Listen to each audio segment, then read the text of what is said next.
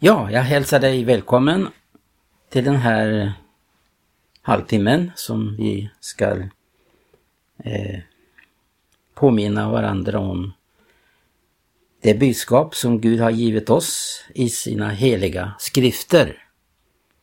Jag heter Tage Johansson och jag har eh, under den sista programmen, den till, tillfällen jag har haft, vidrört en eh, väldigt viktig tanke eh, som löper genom hela Bibeln. Och det är eh, det som handlar om uppenbarelsens ljus. Den heliga Ande uppenbarar ljuset för våra hjärtan. Den har Gud givet för att, den ska, att Anden ska leda oss fram till hela fulla sanningen. Därför är det så viktigt vilket förhållande vi står till den heliga Ande. Det som är helt avgörande för var och en som har tagit emot Guds frälsning det är att eh, bli befäst i ordet. Eh, det påminns om i, i breven om att eh, en Herrens tjänare bör troget hålla sig fast vid det, hålla, vara trogen det fasta ordet. Och det är två ting som är helt avgörande. Det är väl just det här med eh, kärleken till Gud. Det stora och viktiga budet. Att vi ska älska Gud av hela vårt hjärta, av all vår kraft, av all vår själ och vår vilja. Att få älska Gud, det är det som hjälper oss att vara trogen emot ordet. Eh, det finns då många exempel i Bibeln som talar om den katastrof som uppstår när människan avviker ifrån ordet. Och det har jag berört här den sista tiden och jag vill återigen påminna om detta viktiga och allvarliga eh, som handlar om troheten mot ordet. Eh, och där är det ju frågan om att vi bevisar vår kärlek till Gud genom vår trohet mot ordet, trohet mot vad Gud har sagt.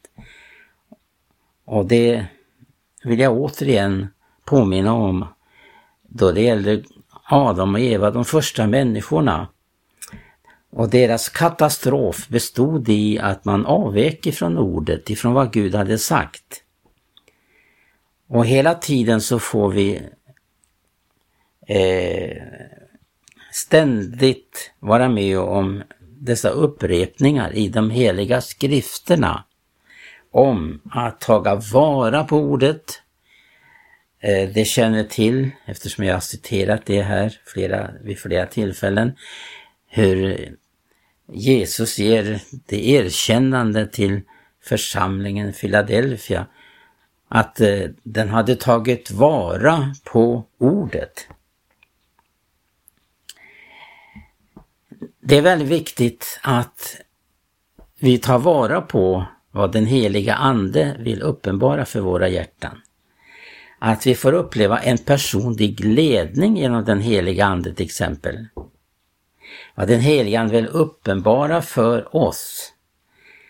Jag läste här på morgonen ur en andaktsbok som Corrie Bom, som alla känner till vem hon är.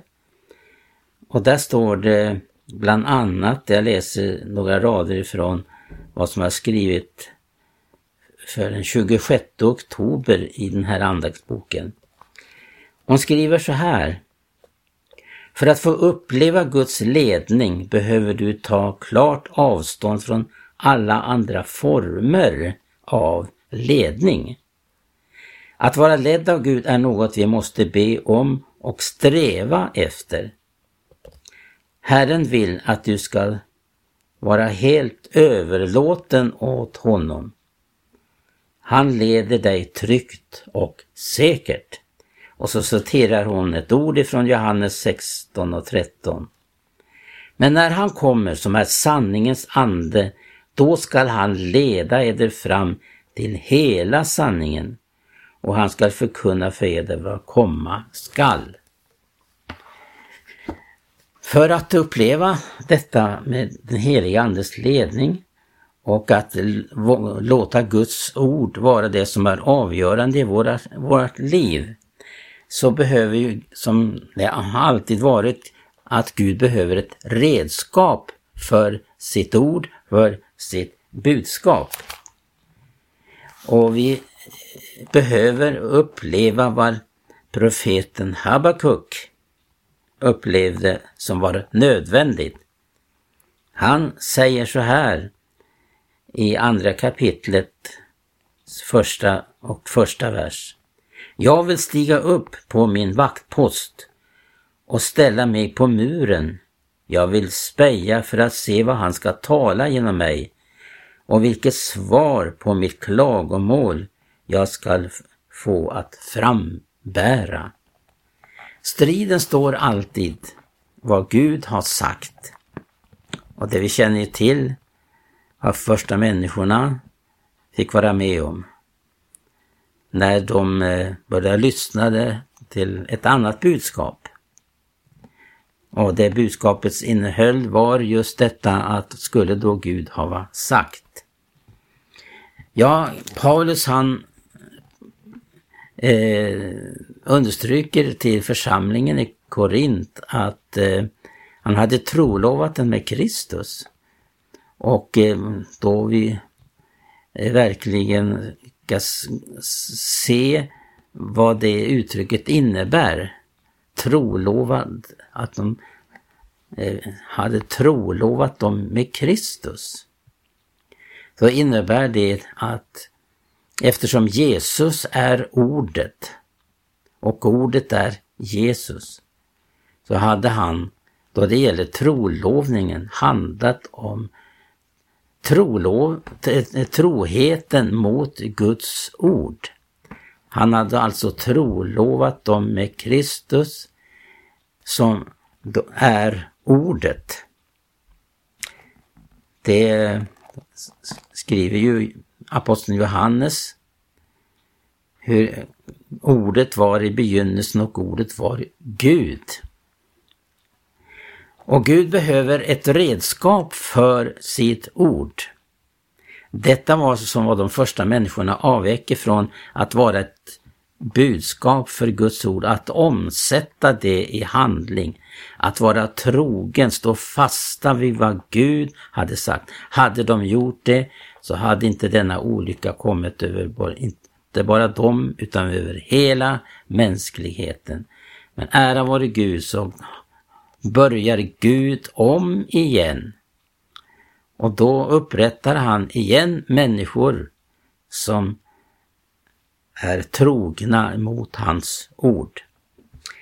Det finns många exempel på vad Guds ord betyder för oss. Vi har till exempel eh, vad som är skrivet om Elia. Här har vi ett väldigt eh, tydligt exempel på hur han är ett redskap för Gud och frambär Guds budskap.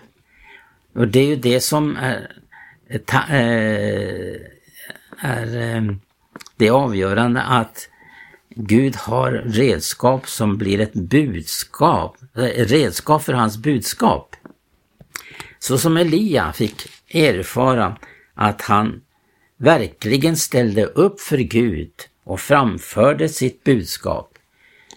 Och det var naturligtvis inte hans budskap utan det var Guds budskap till sin samtid. Så händer någonting mycket märkligt och här framkommer det eh, händelser som Elia får vara med om, vad Guds ord betyder och vad det innebär att eh, eh, man kommer bort ifrån eh, att Guds ord är alltid lösningen på våra situationer. Vad säger Gud? Vad säger Guds ord i den situation vi befinner oss i? Vi kan ställas inför val, vi kan ställas inför stora frågetecken men ära vare Gud så kan vi gå till honom om vi är lyhörda för anden och för anden den uppenbarar alltid Guds ord, den leder oss till hela och fulla sanningen. När Elia nu fick vara med om denna stora seger på berget Karmel så får han också erfara att eh, det blir motstånd. Och eh, det blir det alltid när man frambär Guds budskap och man omsätter Guds budskap i handling. Som Elia gjorde. Han vann stora segrar för Gud. Men så kommer den här situationen då han eh, blir drabbad utav eh, en eh, proklamation ifrån eh, det som inte vill lyda Guds ord. Och de vill ta livet av Elia för det han har utfört. Vi känner ju till den här händelsen på berget som Elia var med om. Men då vi går vidare i Elias historia så kommer det här att han, han flyr.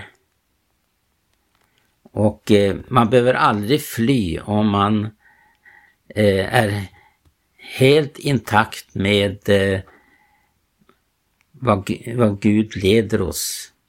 Hur vi får gå på Guds vägar. För är Gud för oss, vem kan då vara emot oss? Ja, det är ord från Paulus, det han själv fick erfara under sin livsgärning. Men åter till Elias så får vi lära av den här händelsen han nu får vara med om, att han som hade stått och demonstrerat Guds kraft nu flyr för en kvinnas ord. Känner Isabel att hon var inte ett Guds redskap, tvärtom. Hon stod i fiendens tjänst. Och det är så att eh, står vi för Guds ord så får vi erfara att det blir reaktioner ifrån fiendens sida.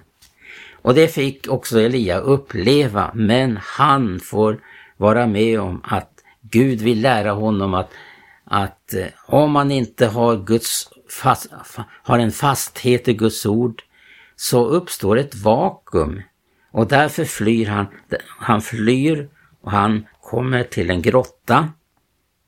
Men där börjar Gud tala till honom och Gud frågar, vad vill du här Elia?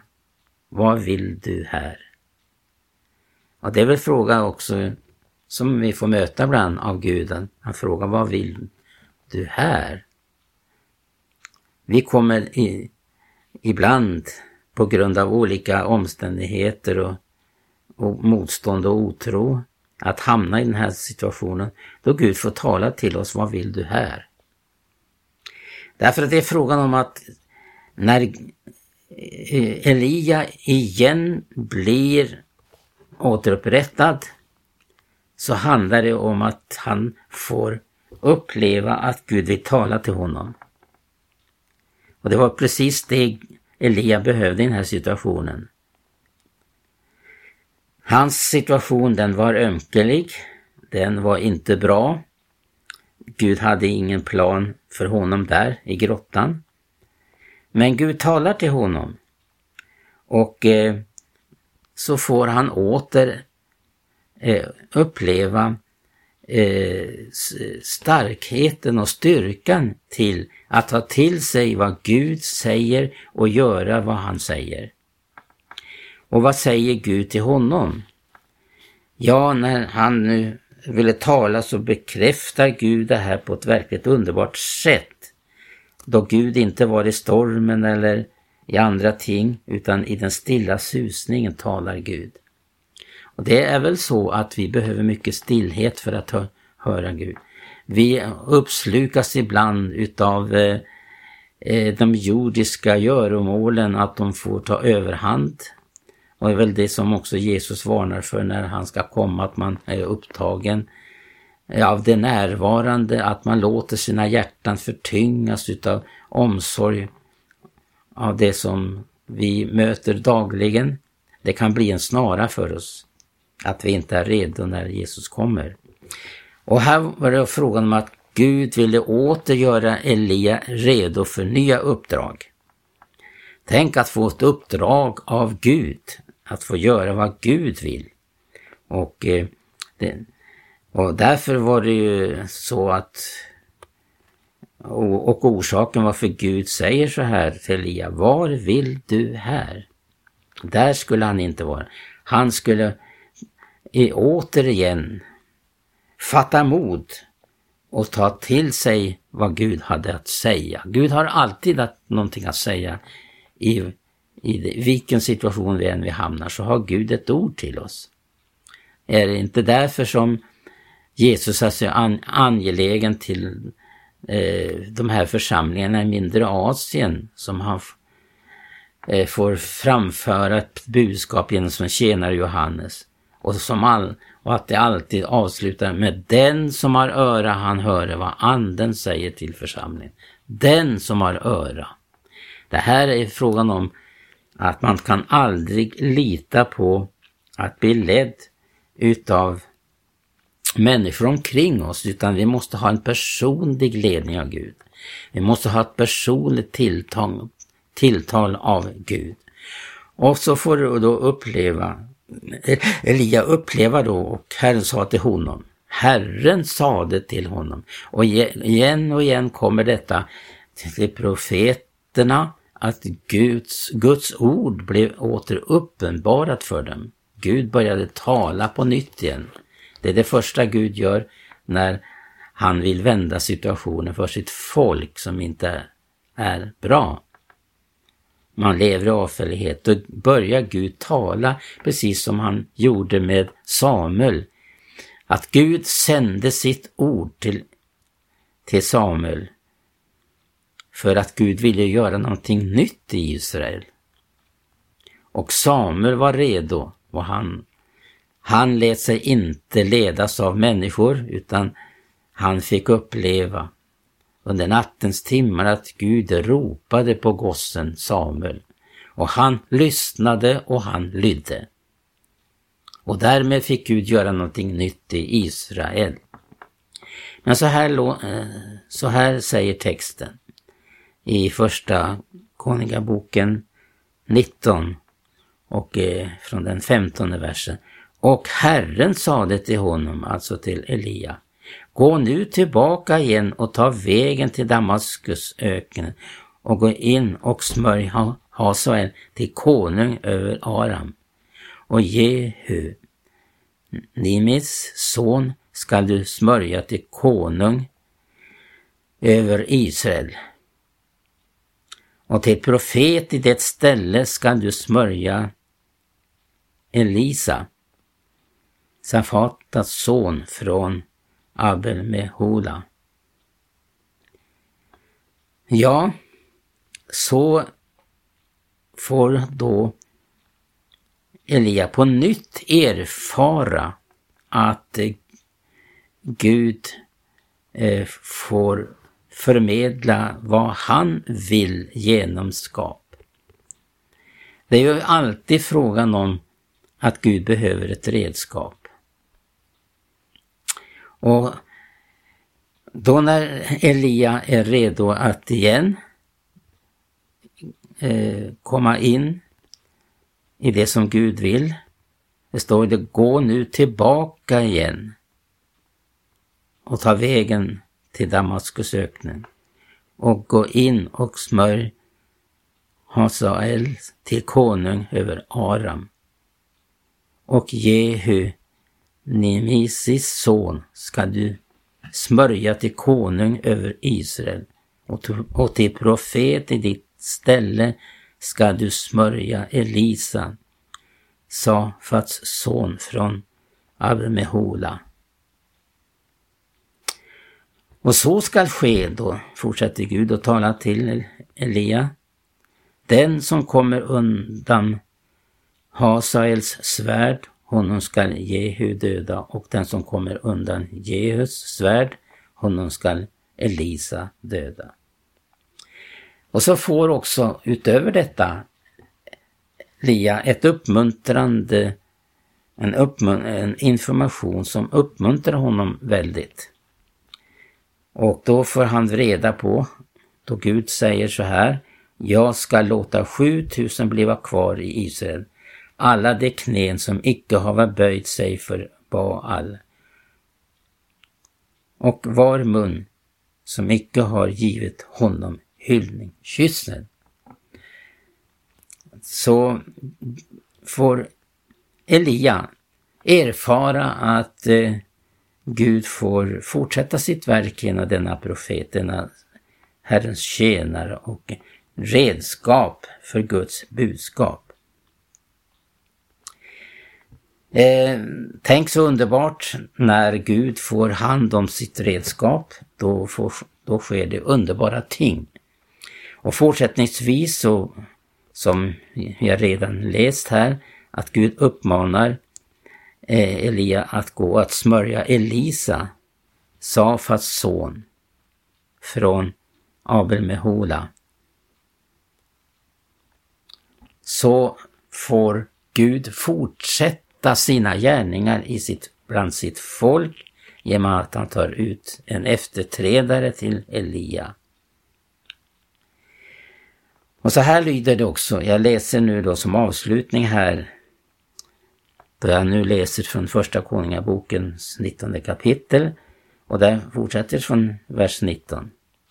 När han sedan, där, sedan gick därifrån träffade han på Elisa, Safats son, som höll på att plöja. Eh, tolv par oxar gick framför honom och själv körde han det tolfte paret. Och Elia gick fram till honom och kastade sin mantel över honom.